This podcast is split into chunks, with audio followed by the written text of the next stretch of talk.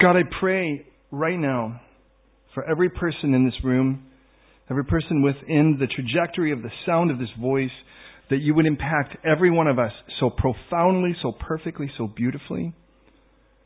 And that today, Lord, we would be ministered with what it is you wish to tell us, that our hearts and minds would be in the right place.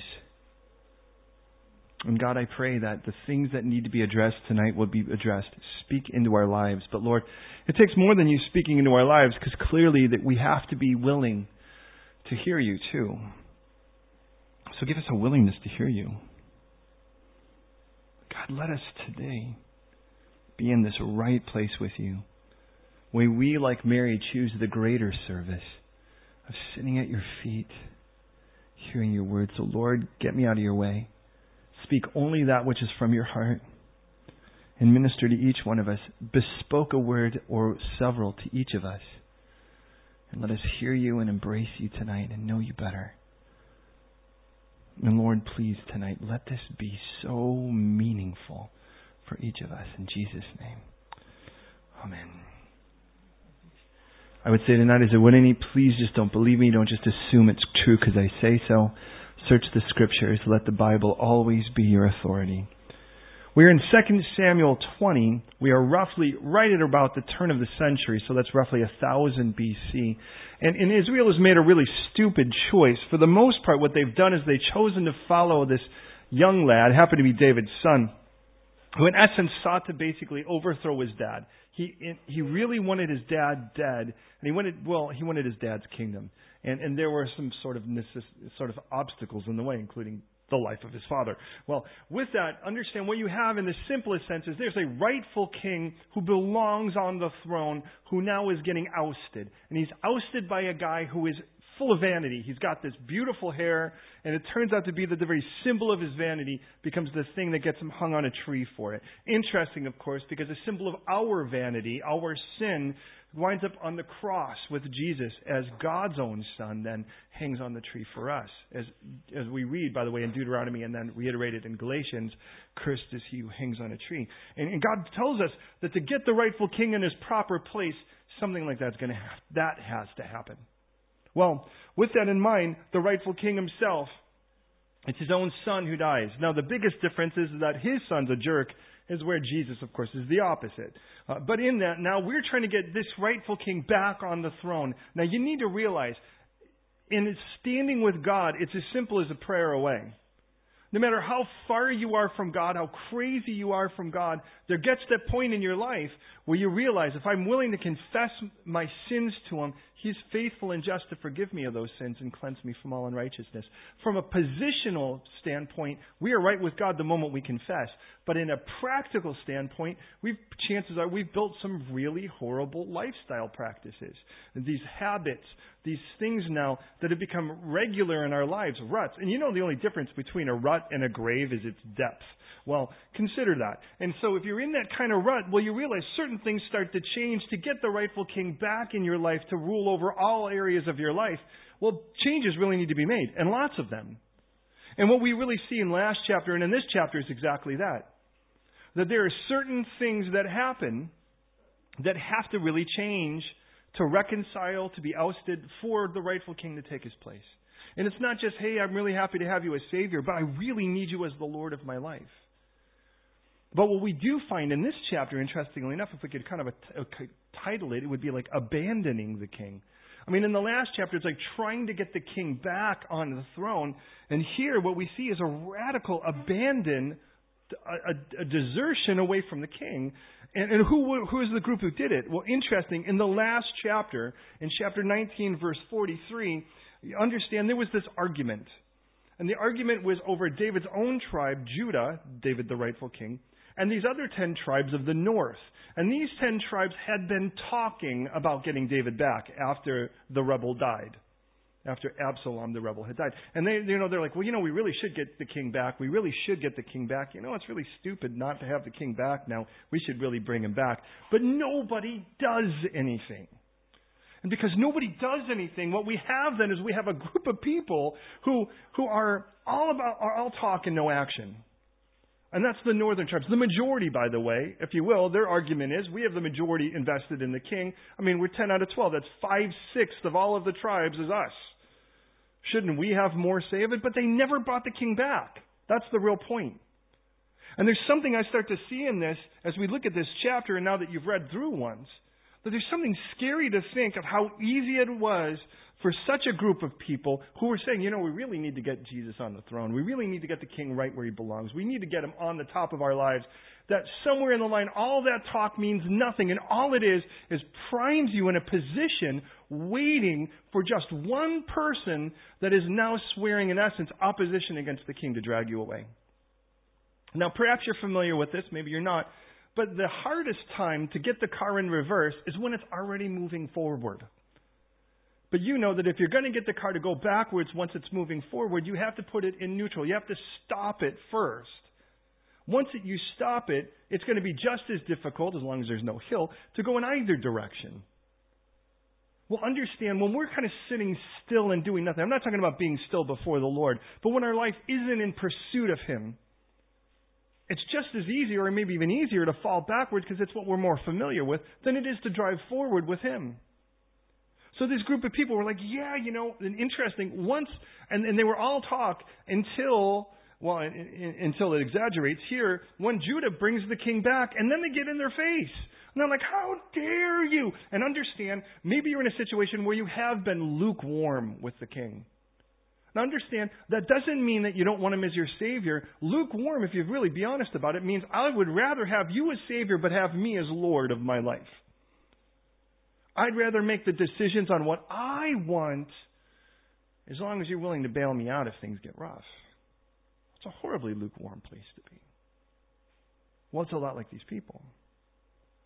And in a situation like that, when if you're a group in a group of people that are like that, and one of those people really gets on fire with the Lord again, Jesus, I want you to be the center of everything.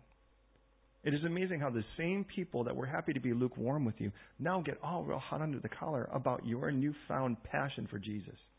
And they do the same thing that these guys are doing. What? Oh, come on, you're getting lunatic. You're going overboard. You're getting crazy with this Jesus thing. We were all cool with Jesus before this, but now look at you. You're like a lunatic over Jesus. And then there's like us, the real Christians.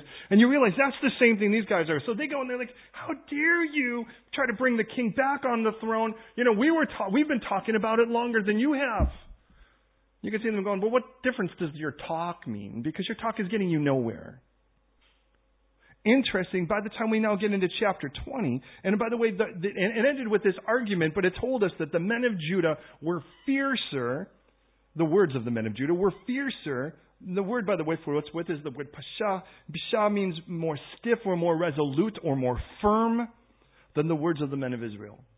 By the time the last chapter ended, there were the ten tribes of the north arguing with the two tribes of the south. That's interestingly enough, Benjamin and Judah.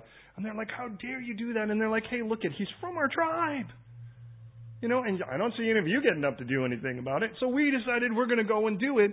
And then in that they're like, well, and they're arguing. And then finally you realize that these men who went up and did something are going to be more resolute. And you'll always be that the person who's going to get up and follow Christ is going to be more resolute in their walk than the person who just talks about it. And that becomes a problem. Because so much of what's called Christianity can involve talk. But where's your quiet time? And I'm not here to condemn, but I'm here to challenge. Because if all we're doing is kind of hanging out at times and talking about Jesus when other people that love Jesus are around us and applauding us in that moment, but we have no interest in Jesus for the rest of our lives, well, then we're sitting duck for a guy like this guy Shiva here. So at the end of that, it tells us then in chapter 20, verse 1, that it happened, there was this rebel. That tells us before God even told us anything about him. And by the way, for what it's worth, in the King James and in the original language, it says there was a son of Belial. And in the simplest sense, this was a worthless scoundrel. He was a punk. Whatever term you would use at that point. Because, you know, lo and behold, there was this jerk. Now, the worst part about it is, this wasn't Samuel telling us this. This was God telling us this. And of all the people who want to call you a jerk, you really don't want God doing it more than anyone. And he says, there was this guy, he was this punk, he was this jerk, he was this rebel, and his name was Shiva, the son of Bichri. And he blew the trumpet and he said, We have no share in David, nor have we have any inheritance with the son of Jesse. That's David, his dad's name is Jesse. Every man to his tent, O Israel. So every man deserted David and followed Shiva, the son of Bichri. But the men of Judah from the Jordan as far as Jerusalem remained loyal to their king. Now, did you notice all it took for the vast majority of the people was one guy to stand up who clearly said, I, I, to be honest, who does he think he is trying to tell me what to do? Interesting, he still calls himself someone from Israel. And it wasn't just all the men of Judah, but did you notice it said, but the men of Judah from the Jordan as far as Jerusalem. And what that tells me is those that had gone to the other area, the area of compromise, well, it seemed like they were caught up in this too. And I look at this and I realize this is the majority leaving the king for something else. So evangelism becomes debate now. Our quiet times become reading books. Our prayer times become some diversion just so that we stop thinking about the problem. You know, listen to this verse. This is from Galatians, the only church of the 13 letters Paul writes. It's the only church that he actually even questions their salvation. The others is like, oh, I'm so. I mean, and let's. There are other churches where like a guy's sleeping with his mom. They're suing each other. People are turning spiritual gifts into this circus, and he never questions their salvation. But the Galatians, he starts to wonder, and he says this in Galatians 1 6. I marvel that you are turning away so soon, hear me, from him who called you in the grace of Christ to a different gospel. You weren't just trading one gospel for another gospel, you were trading in Jesus for this other gospel. And Paul goes, I, I just can't see in the world, how in the world? It's like the guy finds the perfect girl. She's amazing in every way. He marries her. And then somewhere down the line, he sees, pardon me for, I'm just going to kind of get crude here, if you will, something kind of skinky, nasty, rotten, horrible thing that's just mean and nasty and has nothing really that just makes his life miserable. But for whatever reason, he would rather chase after that skanky thing than he would. And you could see his friends going, What in the world are you doing?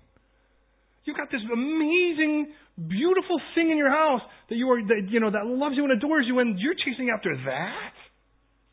Well, that's what Paul is saying. He's looking at this church and he's going, How in the world are you forsaking Jesus for this? This is crazy. Well, and that's exactly what they see here is they're forsaking the king because one guy stood up and to be honest, just seemed like he had a spine to do so. Jesus would say, for what it's worth, in Matthew 7:21, "Not everyone who says to me, Lord, Lord, will inherit the kingdom of heaven, but he who does the will of my Father in heaven." Interesting. At the end of that whole message, in Matthew 7, when he does the Sermon on the Mount, 5 through 7, he says, I'm going to compare this whole thing. Now that you've heard my message, it's going to compare it to building a house on either one foundation, or actually, Luke would say not, no foundation in the other. One's with, on the rock, one's in sand. And he says the difference was if you hear my words and do them. He doesn't say if you hear my words and that's good, then you're building your house on the rock. He doesn't say if you agree with all my terms, you're building your house on the rock. He says if you hear my words and do them, now you're building your house on the rock. You could hear the words, agree with every one of them, teach them to someone else, argue their points and their finer points with someone else, and still be building your house on the sand if you're not doing them. Well, there's the problem.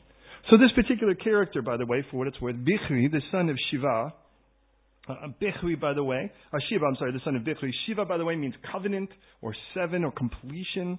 He's mentioned nine times in the chapter, and eight of those nine times, we keep getting reminded who his dad is. Now, why in the world would you do that? Wouldn't you think one would be enough? I mean, any of you think that we're going to run into Bichri somewhere and go, oh, hey, we just read about your son, Shiva. You know, what a jerk. God told us. You know, I mean, if you think about it, what in the world was happening here? Well, Bichri, for what it's worth, means immature or youthful or to be impetuous. This just kind of jump first. I kind of get the idea that's really what's going on here. And I realize one of the things that happens in our youth, in our immaturity in Christ, is we're quick to jump at things that seem Jesus ish but really kind of lead us away from Him in the end.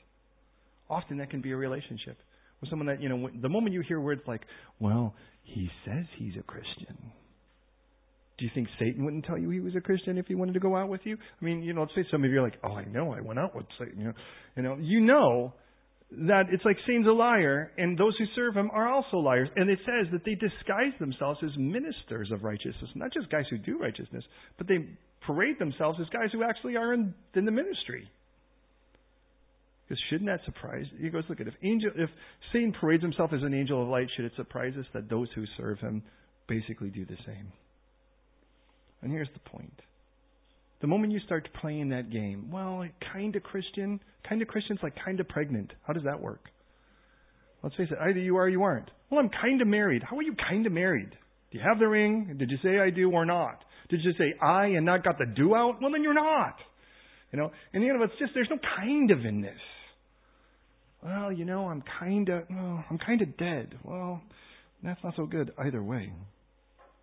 In our first situation, the king was ousted by a single rebel, but in the second case, the king is abandoned. Now, all of a sudden, here's David trying to take the rightful throne, and all of these things start bailing. Can I say this is going to happen to you too? And it's going to happen to me. Man, you want to put the Lord right in your life, and you go, but if I do that, I'm going to kind of lose some friends. Uh, well, what kind of friend would leave you if you fell in love with the Lord?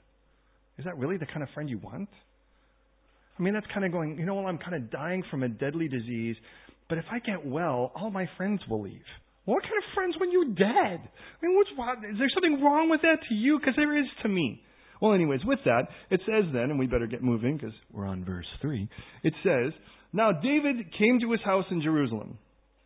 He's starting over, like kind of like when we began in the beginning, where David started, where the first seven and a half years of his ministry, or his kingship, if you will, was in Hebron for only these two tribes as well.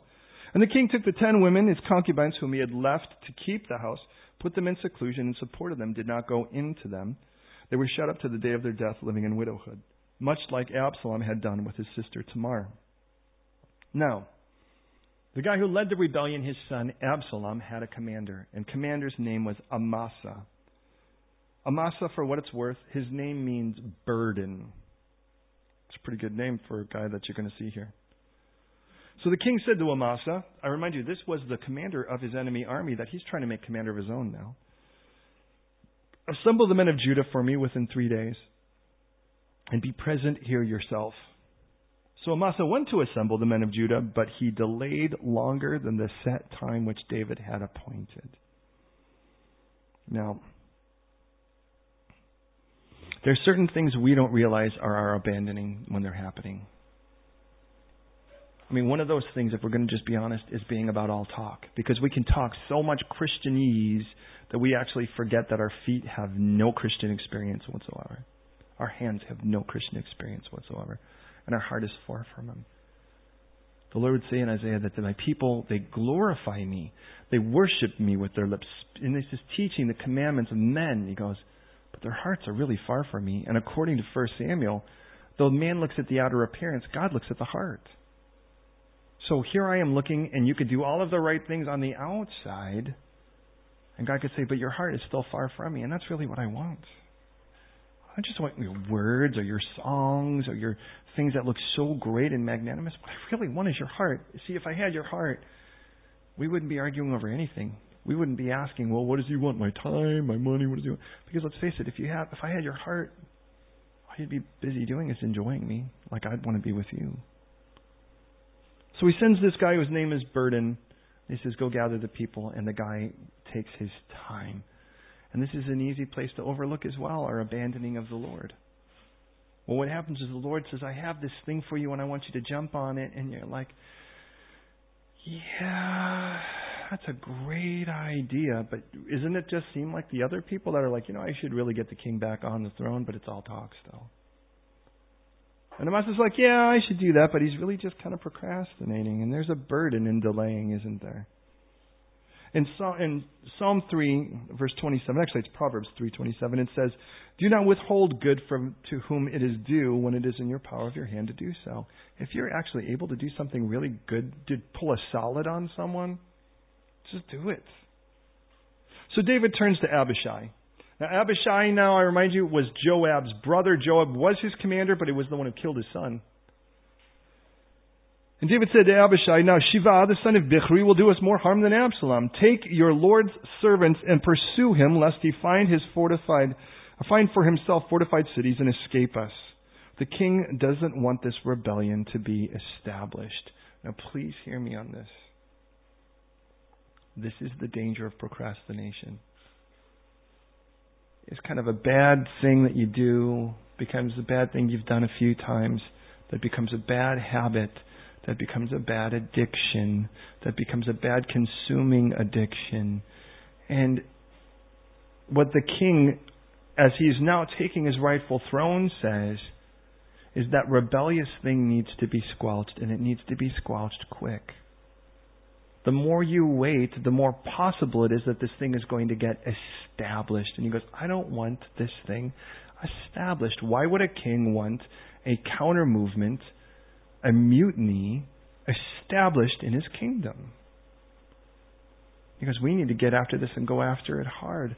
Basically, the same advice that Absalom was actually given by his first counselor, Ahithophel, which was great counsel, by the way. Praise God he didn't take it because it was after David. And that was, you know, you need to go hard and heavy right away. Well, that's what David is saying now. So here's the situation. The king has sent Amasa. Amasa has taken his sweet old time, so he turns and gets the second guy. That's Abishai. Abishai's Joab's brother, and he says, Hey, I really need you here. Now, for what it's worth, those two guys are cousins. David has two sisters. One of his sisters has the sons Joab, Abishai. Those are the two guys we see here. The other sister has this son Amasa, so they're cousins. We started with one, uh, that makes it David's nephew. He turns to his nephew Amasa, says, "Hey, go do this." He takes his time. He turns to the other side to his nephew and says, "All right, Abishai, it's your turn. Go and do this." Because I really don't want this thing to get established. So Joab's men with the Cherethites and the Pelethites, that's David's, if you will, that's his sort of crack soldiers, that's his SEAL team. Uh, and all the mighty men went out after him. And they went out to Jerusalem to pursue Shiva, the son of Bichri. Notice again, there's his dad, the son of impetuous youthfulness. Uh, there was a large stone, which is at Gibeon. Now that means they're only roughly five miles away from Jerusalem at this point, north of where Jerusalem is. Amasa came before them, and Joab was dressed in battle armor. On it was a belt with a sword fastened and sheathed at its hips. He was going forth, and it fell out. Now, the hard part about this text, for what it's worth, is the way that it's worded. And if you have an old King James, it actually goes the other route, is really kind of, well, it's open to interpretation in regards to who it actually was that was wearing Joab's battle armor. The way that it is in the actual Hebrew says he, but the he dangles on either guy, which is either Joab or this guy, Amasa. One of the two of them is clearly wearing the armor. So on one side, Joab's wearing his armor and his sword falls out. That seems a little weird to me because you'd think that the guy would know how to use his sword. On the other side, you've got Amasa who put on Joab's armor because he was taking Joab's position, and he's like, kind of just threw it on haphazardly, and the sword falls out. Regardless of the case, I kind of go with the second for what it's worth. It's really immaterial. But what's clear is a guy that's going to procrastinate isn't going to be ready, and he's not going to be fully armored like he needs to be, as Ephesians 6 tells us we should be. Nonetheless, what the problem here is, is that, well, if you think about it, Joab basically got fired, and this guy takes his place, and Joab really doesn't handle that stuff really well. So Joab, uh, his men went with his brother, and so there was this large stone, and as it this large stone, they're only five miles out. This guy that's supposed to be gathering all of Israel is really hasn't gone very far at all. He's really not done much. That's the Amasa character. And so he comes and he meets Joab. So there's the fired guy and the new hired guy. And the fired guy, Joab, comes up to him, and it's kind of a humorous thing. In verse 9, Joab says to Amasa, Are you in health, my brother? And they're cousins, so you get that. Uh, and you, you know, if you could hear what he's thinking, he's like this, because you know the story now. Are you in health, my brother? Well, you won't be now. So Joab takes Amasa by the beard with his right hand to kiss him. That's strangely enough actually custom. Uh, but Amasa didn't notice that his sword was in Joab's hand, not the sword. So he struck him in the stomach. His entrails poured out on the ground, and he didn't strike him again, and thus he died. But he didn't die quickly. Joab and Abishai, his brother, then pursued Shiva, the son of Bichri. Meanwhile, one of Joab's men stood near Amasa, the guy who was wallowing in his own blood with his entrails sticking out. And they said, Whoever favors Joab and whoever is for David, follow Joab. Now, did you notice who was listed first, David or Joab? And look at, look at verse 11. Who's listed first?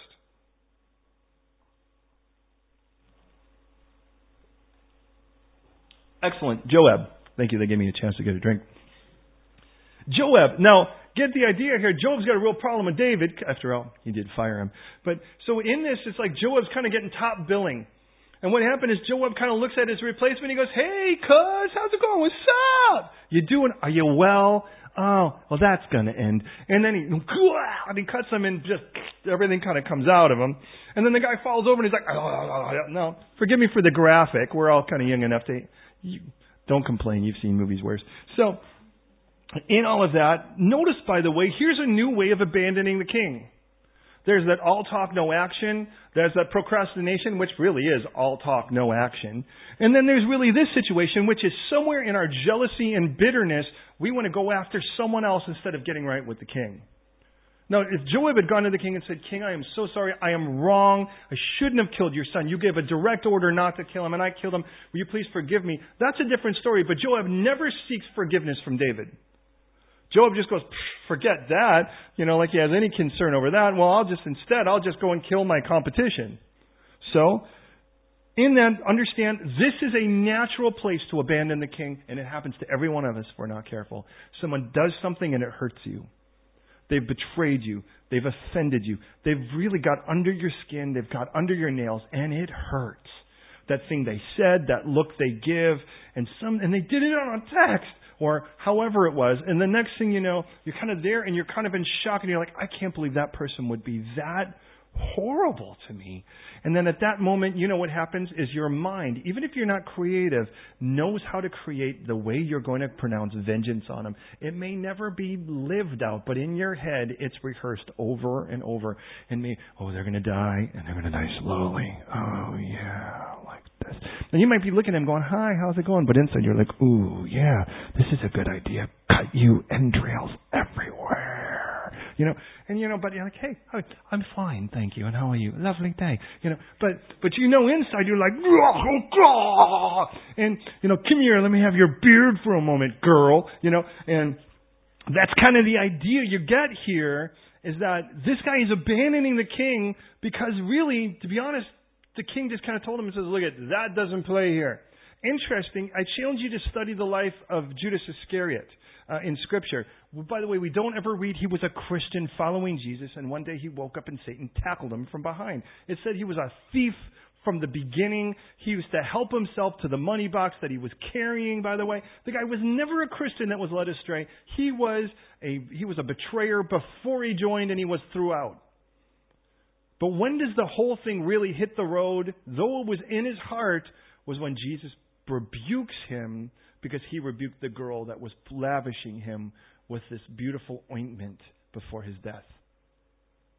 And he says, Leave her alone. What she's done is for my burial. And from this point forward, when anyone tells the gospel, this story is going to show up there, which we have in Scripture. It says, from that point, Judas went over, and he didn't just have the information he was rolling around in his mind. He went to the chief priest and he said, What will you give me if I lead you to him? That guy had been rebuked by Jesus, and that was it. He was done. And in the same way here, in essence, if you think about it, he's kind of been rebuked by David, and he's done. So, he kills him. This chapter is a rather graphic chapter, isn't it? I should have warned you. This is the, uh, what do we call that? This is the 15 chapter. So, what happens as a result of it? And, and, and I, I think we're going to really need to deal with that. We're going to kneel to deal with that place where we kind of look at ourselves and say, is there any bitterness I'm harboring for somebody? Now, notice, you may think you have legitimate reason. The person may have legitimately hurt you. I'm not denying that. They may have legitimately betrayed you. They may have legitimately done something horrible to you. I'm not limiting or minimizing that at all. The issue is not what's been done to you. The, cho- the issue is what you're going to choose to do with it. I mean, if somebody basically stabbed you in the back and then you chose to pull that knife out yourself and then continue stabbing yourself because all you want to do is live that fact over and over again, how many times do you want to stab yourself? And they talk about bitterness is drinking or unforgiveness is drinking poison to spite your enemy. It doesn't work. The only person you're hurting is yourself. And we really need to deal with that because if we're going to really let Jesus be the king and we're going to follow him, forgiveness is paramount because it's the only reason we have a relationship with him in the first place is because of his forgiveness. So, verse 12, warn you, 15 part. Amasa wallowed in his blood in the middle of the highway.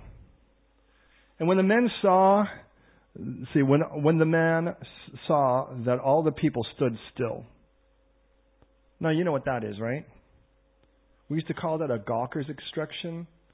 You know, that's the kind of thing where you're, you're driving, and this used to happen all the time in LA. You know, you'd be you'd be driving, and all of a sudden it's you know there's like 25 lanes, and each one of them is as wide, you know, as like the Isle of Wight. And and you're there, and you don't understand. You're like, what in the world is about? And you finally you're inching, you're inching, and then you realize there's like somebody that's like pulled over on the side of the road, and everyone kind of was driving like this. Oh, oh, oh. No, you know, they're, they're gawking. At, and, and, and basically that's the issue. Here is, you know, Joab and Abishai is like, let's get this thing, let's go take care of this guy. And everyone's kind of going, well, check out Mr. Wallow in his blood, buddy. You know, and he's like, okay, so he throws the guy off of the, you know, off the highway, covers him up, and he goes, all right, nothing to look at here, everyone. And he finally gets everyone going. Which tells you, by the way, that there's a lot of, and this happens to any one of us, prayerfully not this situation, but that we're easily distractible. We find ourselves in a situation where God calls us, and this is what happens. You know, you're going, Jesus, I want to be right with you every bit. I want you to take the throne in every area of my life. And the Lord goes, Well, how about this area? And you're like, Oh, I was really hoping you wouldn't start there. Yeah, you're laughing because I'm not the only one he says that to, right? And so he's like, all right, we're going to deal with this relationship. We're going to deal with this situation. We're going to deal with this attitude. We're going to deal with this thing you're letting in that you know isn't right. And you're like, ah. So, so when when should we do this? Easter? It's coming up in a month. It's like, no, now. Why do you want another month of this? You, well, when did you want me to be right with you? You want now? Do you think you're to like, we'll get right now and then in a month from now we'll take care of? We're to take care of this now. This is in between us and I don't want it between us anymore. In essence, it's like he's going, kick out the other girlfriend, you know, or kick out the other boyfriend, I should put way. Put care of the other boyfriend because I really want to be your, your first love here. And, and then you're going, yeah, okay, I should. You're right. All right, all right I'm going to do this. I'm going to do this. Oh, squirrel! You know, it's like we have spiritual ADD. You know, and a moment like that, we're just like, you know, I'm going to follow the Lord. I'm going to follow the Lord. I'm going to crack open my Bible. And it is amazing how you could take your Bible and you're like, oh yeah, this is going to be the day I'm going to do some reading. Yeah, okay, huh? Oh wait a minute. You know, I actually have an app for that. Yeah, that's probably easier, right? Okay, well, oh wait a minute. Oh, Facebook. Facebook's here first. I probably should check that first. Okay, Facebook. Okay, huh? what you did? What? Okay, hold on. I like. I don't like that. Mm-mm. Okay, okay. Oh wait a minute. They sent something on puppies. I gotta see the puppy. You guys gotta check out the puppies thing, right? Puppies. Ah, oh, puppies puppies. Yeah. Okay. Mm, puppies. Okay. Now where was I? Oh yeah, that's right. Facebook. Yeah. Okay. Facebook. Oh wait a minute. Check it out. Right below it, it's my emails. Let's see. Oh, I just got something from Steve. Steve, how's he doing? I haven't heard from him in a long time. Oh, check that out. Oh, wait a minute. There's a new. What is it that I can buy on Groupon? Seventy percent off socks. I think I need those. Yeah. Oh, those are nice socks. Yeah, I got to get that. Okay. Now, what was I supposed to be doing again? Oh, yeah. Huh. Mm. Well, now I don't really have time. Well, right? You, you see how that works? You know, it's like all of a sudden, and you know, you ever do it? You're like, okay, I'm going to really do this. Ring. Come on, ring. Like you want someone to call, but you're like you're good about you're about to talk to the Lord, but you're like, no. Oh, yeah.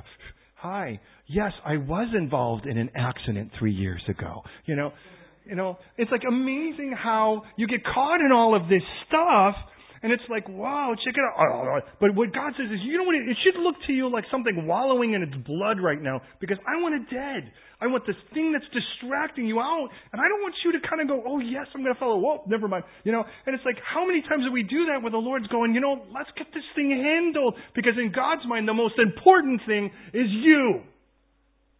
And we say, God, you're the most important. What? Oh, yeah. Okay, huh? I mean, it's like, and it's like, you know what that's like when you like want to bare your soul to someone, and they're like, yes, what you're saying is the most important thing here. Was it? Yeah, huh? Uh, and you're like, you know, can if you really love someone, single task the moment, and you realize that's almost impossible to do now. I mean, when was the last time? Because for me, it's like I multitask just about anywhere. You know, it's like, it, you know, I, I try to do all my texting when I'm on the toilet because if I talk on the phone, you know, what happens is you, sooner or later you're going to have to flush, and then you're like, oh, where's the mute? Where's the mute? Right? You know, I mean, it's texting, nobody hears it, but then you're like, oh, this is gross. Is I should be doing this, right? You know, and you know, and my I have fun ringtone. So what happens is I'm sitting in there, and you know, we're in one of those public places, and you hear, oh yeah, because that's one of my text tones, and I'm wondering what the guy next to me is thinking. Here's the point. They're on their way to go take care of a major problem of rebellion. And on the way, the first guy doesn't even scrape up the people. He doesn't get five miles out. And what we're going to find here is that is certainly not going to do. Then you've got a guy, instead of taking care of that, the first thing he does is he goes and he kills someone else that's supposed to be on his team. And then when that happens, the guy's laying there, uh, and while that happens, everyone else is going, oh, check that out. And nobody's actually taking care of the problem now. And we're like, you know, how in the world can I spend this much time not getting right with the Lord? Because I'm all talking, no action. And then I'm like, no point, and I'm all distraction. Isn't that kind of how that works? Well, so what does Joab do? He's going to get the job done, by the way. You know what he did? It says he went and he moved the guy off the highway, verse 13, and all the people went on with Joab to pursue Sheba, the son of Bichri. Let's go take care of the situation. Verse 14. And he went through all the tribes of, of Israel to Abel. By the way, like Canaan Abel, Abel means nothingness. That's a great place to name a town. And Beth Ma'aka, Beth Ma'aka means house of torture, house of oppression, house of depression. An appropriate place for a guy that's starting a rebellion against the rightful king to be, right? So they all gathered together and they all went after Shiva. Now, here's the interesting part to me is that this particular location, this Bethaka, is actually, in essence, it's four or five miles due west, if you will, uh, well, roughly due west, of Dan, which is the farther, northern, farthermost part of Israel. And I get this. Because this is what happens to a guy that wants to drag you away from the Lord, whether he knows it or not. And what happens is he goes, come on, this, these are the edges of Christianity. These are the territories. Let's go right here. You know, in the center is where we're going to be with the rightful king, but you're still not going to hell here. You know, I mean, let's face it, you're kind of technically still a citizen, you're technically still in the borders, but let's face it, is that really where you want to be? I mean, when you realize the danger that is on the other side of that border, and it's like, you know, okay, well, oh, let's kind of play that out. Okay, you're not pregnant. You don't have a disease. Check it out. You did this right. Really? Are you going to be at that edge? Well, check it out. Okay, you really should have been pulled over for that. Let's face it. What you did because you were completely smashed, bad idea. But you got away with it. Check it out. We're right at the edge here. Oh, we're Christians on the edge. But it's not the edge that God wanted. He told us that the gates of hell would not prevail. We should be storming hell and pulling people out, not actually knocking on it to see if we're still invited to the party. And in the situation here, he's at the farther part. He is at the edge of all of this. And I remind you, he's trying to drag people there, which means he's dragging them to the farthest place away from the king that he can get them and still be in Israel. I think that that's fascinating. By the way, today, that basically stares at Beirut, to give you an idea. Well, with that in mind. So here's the situation. Joab's going to take the situation down. He's going to take care of this guy. So they get there, verse 15. It says, They cast a siege mount against the city. It stood at the rampart, and all the people who were with Joab battered the wall. Notice they're doing it to throw it down. So this guy has surrounded himself in a city. He's got a human shield. He's got all these people of the city now that are surrounding him so that no one's, mean, they're not going to kill innocent people. And all of a sudden, imagine you're kind of there. You don't know this guy has done this. He comes in with a big crew of people. And you're kind of, oh, this is interesting. And then all of a sudden, he, the, the city gets surrounded, and a guy starts taking a battering ram, and they're, oh, and they're running it into the front of it. And you're kind of like, what's going on here? You know, you're sitting there, you're having a lovely lunch or an afternoon tea. And all of a sudden, you know, it's like 314 bobbies show up right to the next place over and all gathered. And even some of them have those automatic weapons and they always keep their hand on the trigger. That always kind of seems weird to me. You know, and they're all kind of walking in and you're kind of thinking, oh, whatever, I'm glad I picked this place. Well, I mean, that's kind of the idea here, right? But it gets better. It says, then, verse 16, a wise woman. Now, who calls her a wise woman? The same person who called the called Sheba a jerk. God. God said, here's a guy that's really a loser, and then here's a, a woman who's really wise. Now, find in the Middle East 3,000 years ago a place where a woman's applauded as the smart one, as the wise one. Well, here's a place. So the wise woman cried out from the city, Here, here, please say to Joab, Come nearby that I may speak to you. So when he come near, the woman said, Are you Joab? And he said, I am. And then she said to him, Well, hear the words of your maidservant. And he said, I'm listening. She said, They used to talk in former times. They said, Surely they seek guidance from Chabel, and so they would end disputes. I'm among the peaceful and faithful in Israel. You seek to destroy a city and a mother in Israel. So why would you swallow up the inheritance of the Lord? And Joab, the guy, I remind you, who just kind of killed Amasa, his cousin, on the way, he said, Oh, far be it from me that I should swallow up or destroy. Yeah, well, so get the picture of this. It's like he's battering this. All of a sudden, you know, kind of a voice comes over the over the you know over the wall. Uh, what you doing? We're gonna batter on your town. Well, who's leading this? Joab. Can I talk to him for a second? Sure. And all of a sudden, you know, this guy's like, he's like gonna batter his thing in because there's an army to fight. And out comes like a gal with her walker. She's like, excuse me. You know the reputation of our city. No, this was a place people thought wise people went. What's the problem? So, are you really trying to kill us all? Joab says in verse 21, No, no, no, no, that's not it. But, the, but a, that is not so. But a man from the mountains of Ephraim, Shiva the son of Bichri by name, has raised his hand against the king, against David. Deliver him only, and I'll depart from the city. So the woman said to Joab, Watch, his head will be thrown to you over the wall. Now, there's wisdom. There is wisdom. God says there's a wise woman in action. Really. So, imagine the conversation. Because somewhere down the line, this bloodthirsty Joab has to talk with this woman, and I kind of get the idea Joab's like, now there's a woman I could hang out with. You know, it's going to rip a guy's head off. I like this girl. So imagine she's looking and she's like, "So what's the issue?" Well, here's we got a problem. She goes, "So basically, you're just trying to get ahead." He goes, "Yeah, that's the point." Well, I'll tell you what, we're going to just chuck it over the wall. Now, do you ever think about this? Now, there's a part of me that my mind goes wild, and I think, "What that would that be like?" So Joab goes, "All right, well, stop, stop battering the wall. Look for a head." You know, and they're all kind of just waiting. I wonder if she said it because I can hear it in my head. Can you hear it in yours? Heads up, right? And you know, and then it's like woof over the wall it goes, and clunk comes down the head. Now, did they kick it? Did someone do one of those like really cool scissor kicks? Or well, we don't really know how it got over the wall. Did they make it on the first try? Did someone go, oh, oh okay, no, no, no, let me try. Okay, ah, ah, come on, you guys are weak. I mean, we don't know. All we know is sooner or later the head gets over the wall.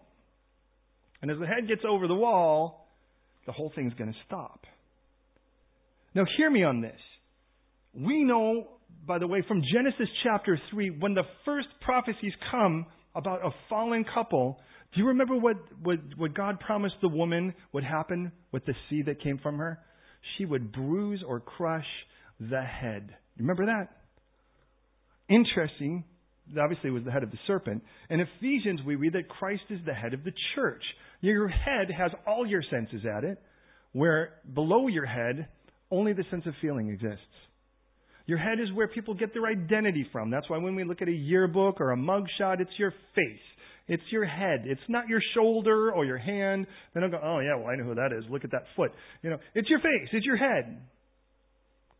And there's this leadership and identity thing. And what happened somewhere in all of this, this guy that was a leader had taken the headship of these people. And the wise woman said, if we could just get the head off of this guy, this whole thing's going to stop. And there's the idea when you're kind of going to the Lord. And you're going, Lord, what's the situation? And he's going, you know, you realize, Tony, in, in my case, you realize, Tony, that I, I, I, that there's this thing between us, and you're letting a headship thing happen here. And headship is lordship. And he goes, look at, there's something else you're letting call the shots instead of me.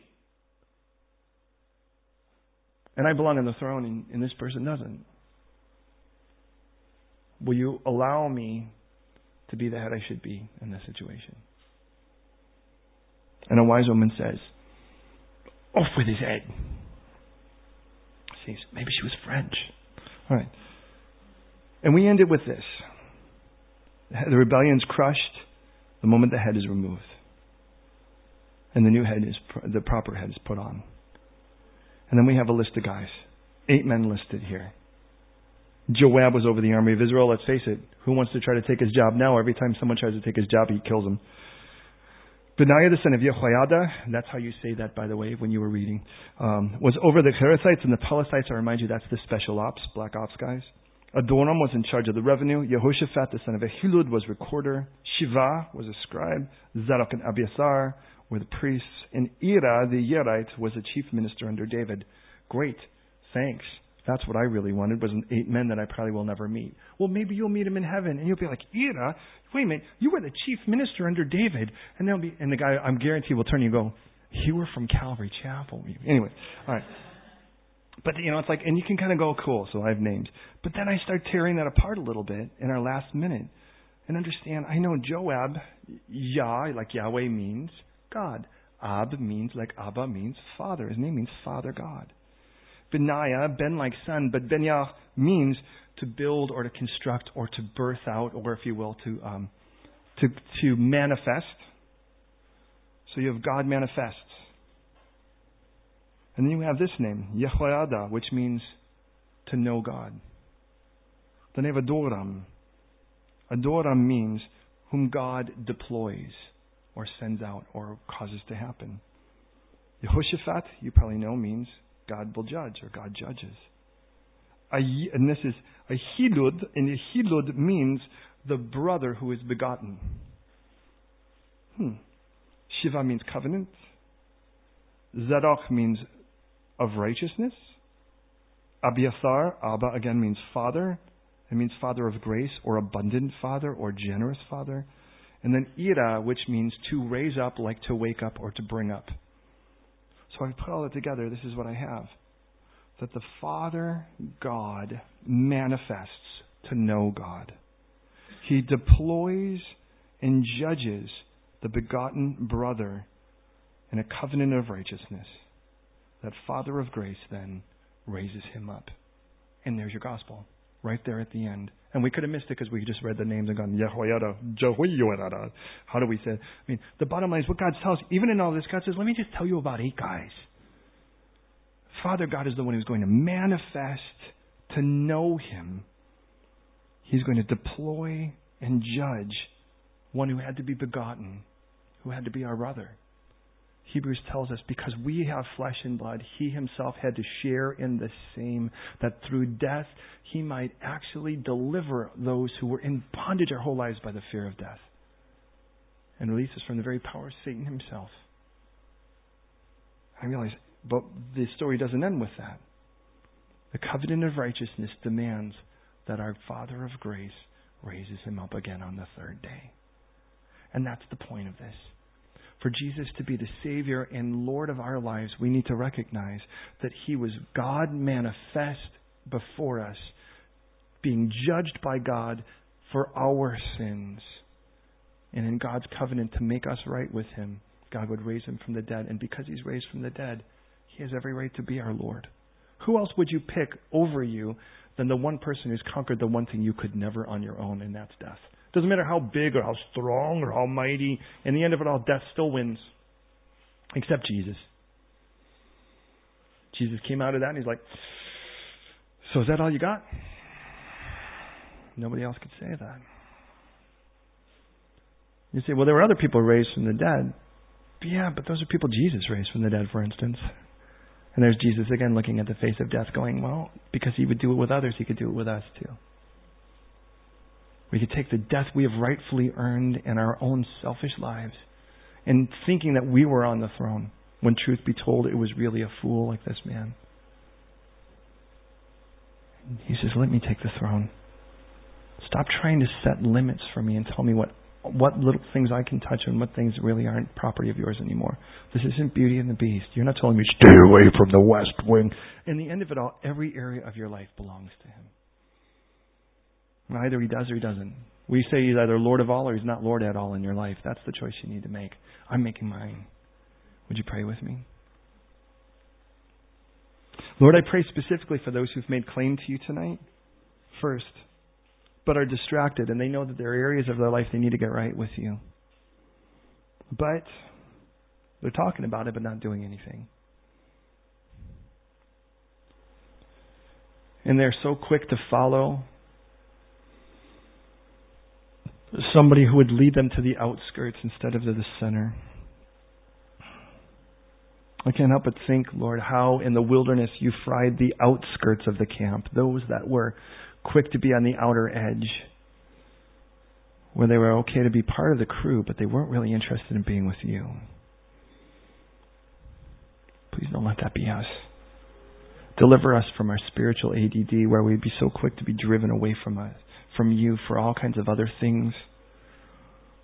Deliver us from Facebook. Deliver us from Twitter. Deliver us, Lord, from things that really have no real purpose under your lordship. Or take those same things and redeem them so that you would use them for your glory to draw other men to you. It's yours, Lord. And we want you King and Lord of all.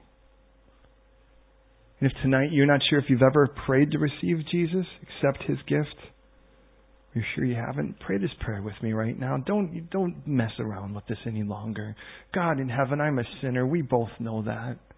And that sin makes me guilty before you. But just like you even said here with these names, that you had your son stand in my place and be judged by you because I deserve it. He chose my punishment and took it upon himself, dying on the cross, and then rose again on the third day so that I could be yours. And all you do, then you give me the dignity of choice. That's all the part I have to do is say yes, letting you be the Lord and Savior of my life. And I say yes.